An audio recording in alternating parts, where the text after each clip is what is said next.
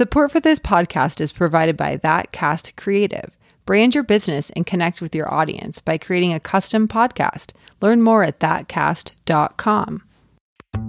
We began expanding across the United States with receptionists who would be able to work in their own time zone.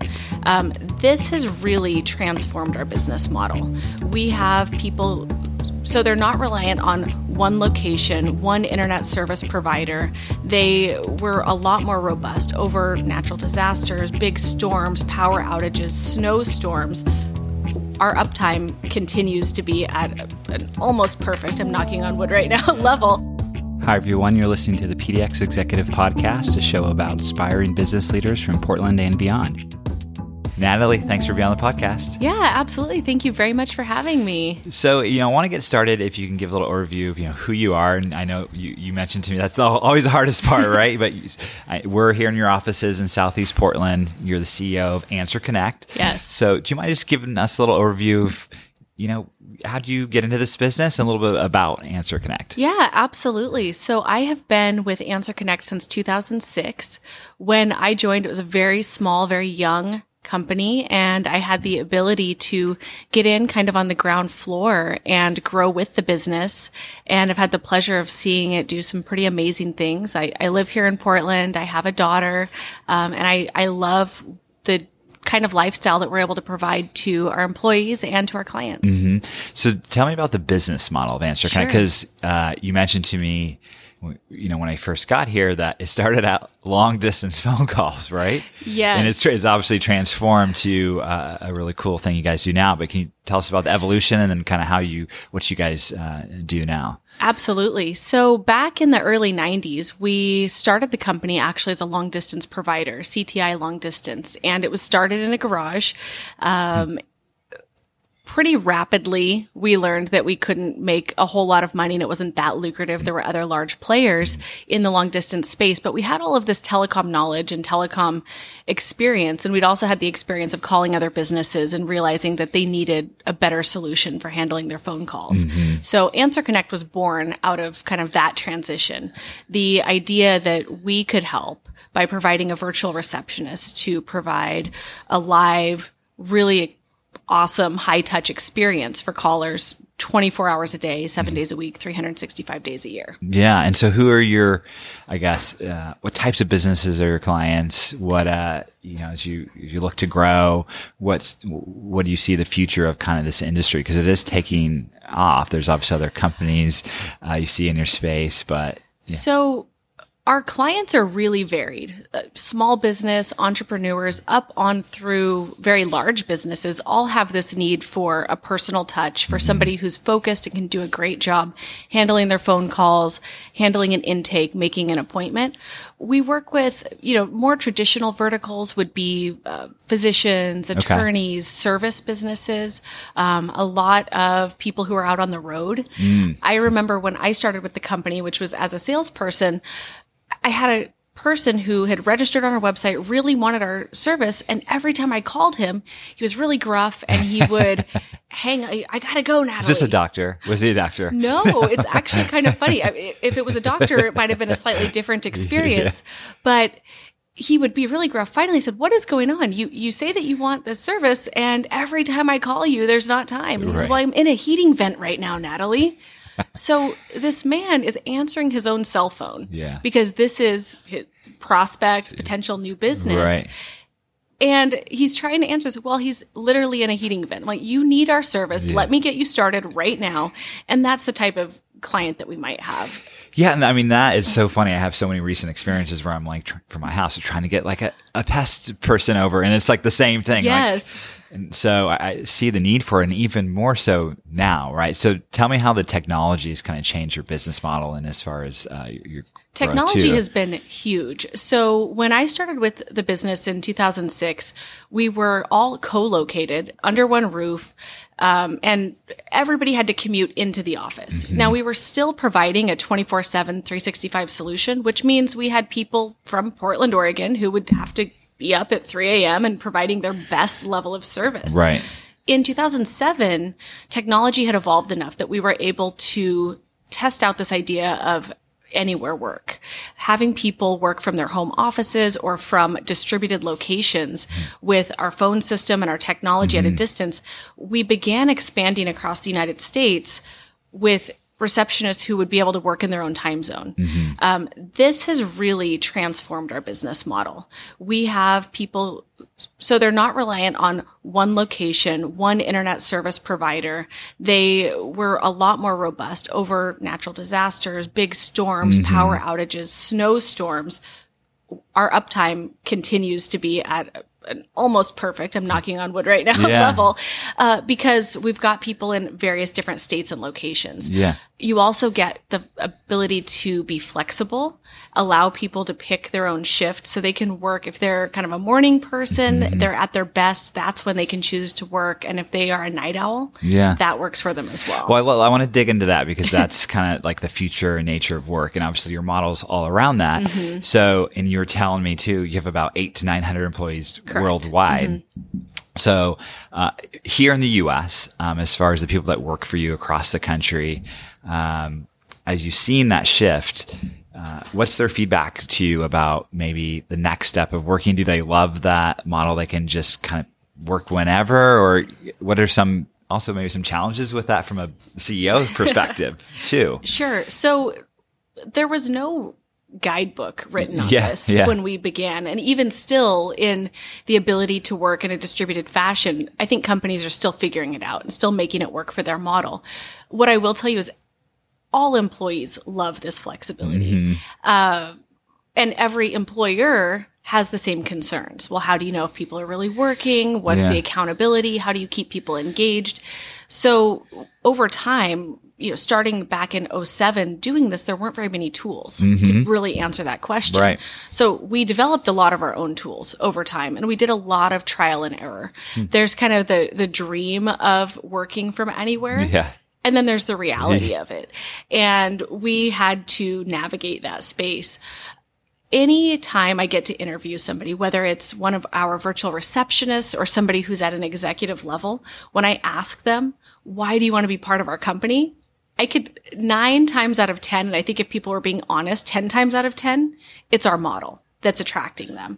Of course, there's a lot of other really great benefits and the services that we provide are awesome, but there is not a person today that doesn't want that flexibility mm-hmm. to be able to choose when they work, to be able to be, you know, at home or in an office that they like that's set up for them and still connect and still produce at a high level. Yeah, and I think this. You also mentioned the engagement part, Yes. and so this is you know it cross it crosses no matter what business people are in. Like this is the huge thing, right? Especially with the labor market being so tight. So, can you talk about some of the things you experimented to keep that engagement with your you know dispersed Ab- absolutely workforce? We've we've had a lot of experiments, and so when we began with this idea of working from anywhere, we started moving kind of one department at a time, one team at a time. And one thing that we learned through that is if there are problems, for instance, with a, a team or a certain position or even a performance issue with a with a team member, address that while they're still in office. It's not going to get better at a distance, um, but being at a distance doesn't immediately mean that there are issues.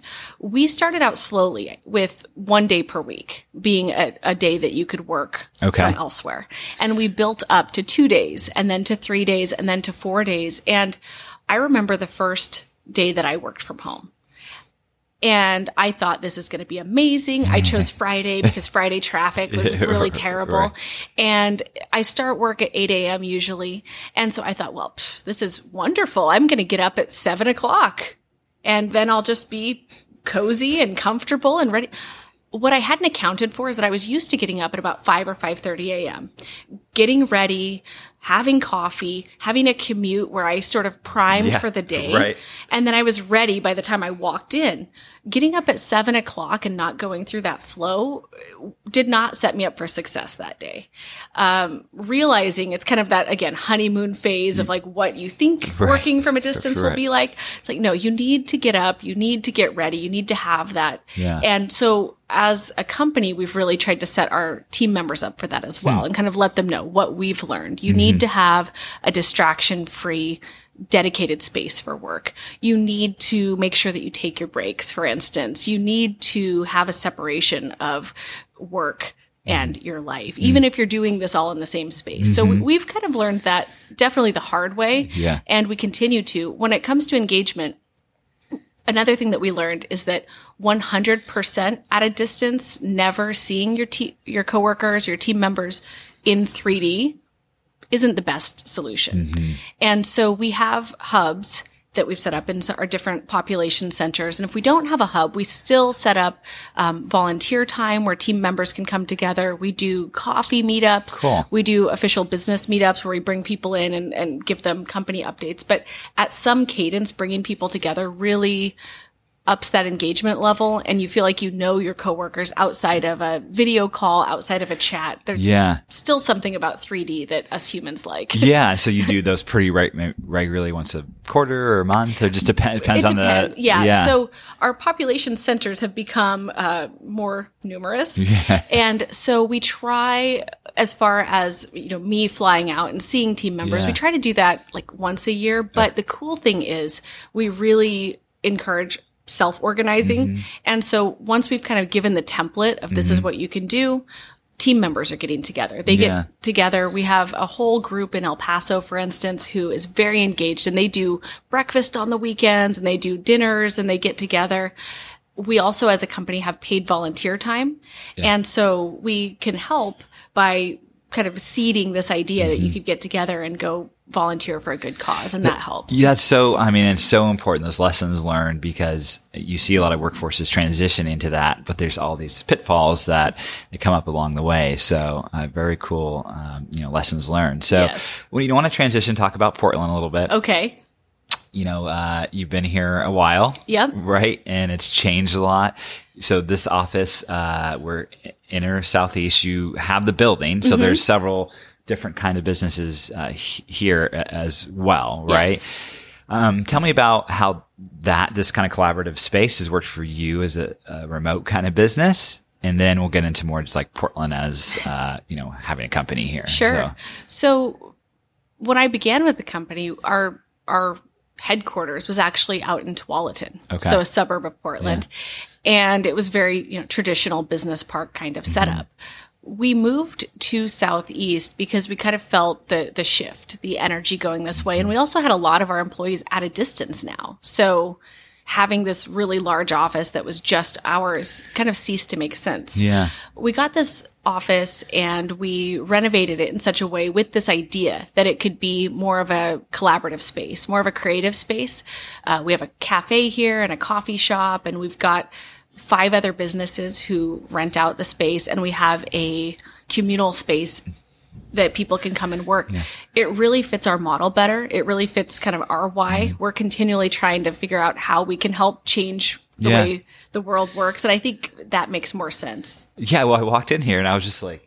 There's a lot of energy here. There's this coffee shop, and it's one of those things. Like God, that's what I love about Portland. Like these, all these things out of nowhere, Right. Where there's so much going on. And so, how has Portland been as far as running the business from here? You know, again, we've grown as a city and in regards to business, and um, you know, we're seeing a lot of growth in that area. Can you tell me the good things about it, but also maybe some of the challenges? You know, Sure. as as we're growing. Well, I love Portland. Mm-hmm. Um, I've had the opportunity to see a lot of other places and I love traveling, but Portland always feels like home. Mm-hmm. And we have seen, as I'm sure you know, a lot of people moving here because now people know the secret is out. Mm-hmm. Yeah. Uh, we have a really great engaged base of team members from Portland who've been here for a very long time. And it's awesome to see that, you know, the, the energy of the city, a lot of creative coming to the city, Yeah.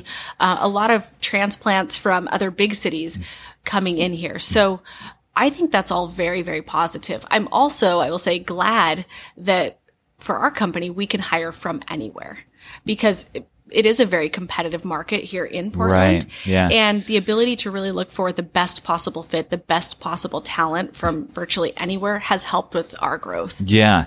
Um, where do you see Portland kind of going as far as business wise uh, in regards to maybe specific to what you guys mm-hmm. do and some of the thing opportunities? I'm always kind of curious what leaders like yourself kind of see.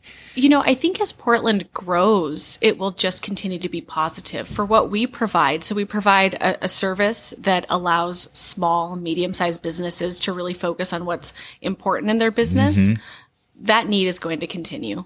We also provide tools for people who want to also connect from anywhere mm-hmm. to do so. And Portland, I don't know if it's the mecca for this idea, but it's definitely really prevalent. This idea of work fitting into your life yeah. and not the other way around. Yeah. Um, our, our tools are being used by a lot of the people here just because they know about them. And I see people on video calls all the time. I see people chatting all the time. I think for our business, Portland's going to be great. Mm-hmm. Um, this idea really resonates. The idea of working from anywhere, the idea of employing people from around the globe and really having a very diverse workspace. Yeah. It, it fits. Yeah, that's cool. I love Portland. Yeah. you know, it's growing and it's all uh, growing pains, but it's, it's been exciting to see as we've been here. So one of the last things I kind of want to ask, and I ask a lot of folks this is, you know, you as a leader, as a CEO, mm-hmm. what are some of the things you do personally to kind of make sure you're still growing or connect with your peers? Mm-hmm. Like, um, what are the things you find valuable here in Portland? Like, are you part of, you know, like a CEO group or uh, other things or? So one of the things that I do every single day is I, I try to go to bed a little bit smarter than I woke up. And so we have with our company paid learning time for employees. So whether that is podcasts like this one, or whether it is um, articles that we want to read, or even courses that you can find online, um, I definitely take part in that. I think you have to lead by example. I I don't know it all, so I need to continue learning. That's great as far as being in Portland, um, volunteering is really a big part of my passion and my heart. Um, I'm also excited again that we get to extend that to team members yeah. here. But I'm involved with a lot of organizations. Um, one, I guess, kind of downside of a lot of Portland's growth is the homeless. Mm-hmm situation and I, I volunteer with the Portland Rescue Mission and a few other organizations wow. because that's a something close to my heart. Yeah.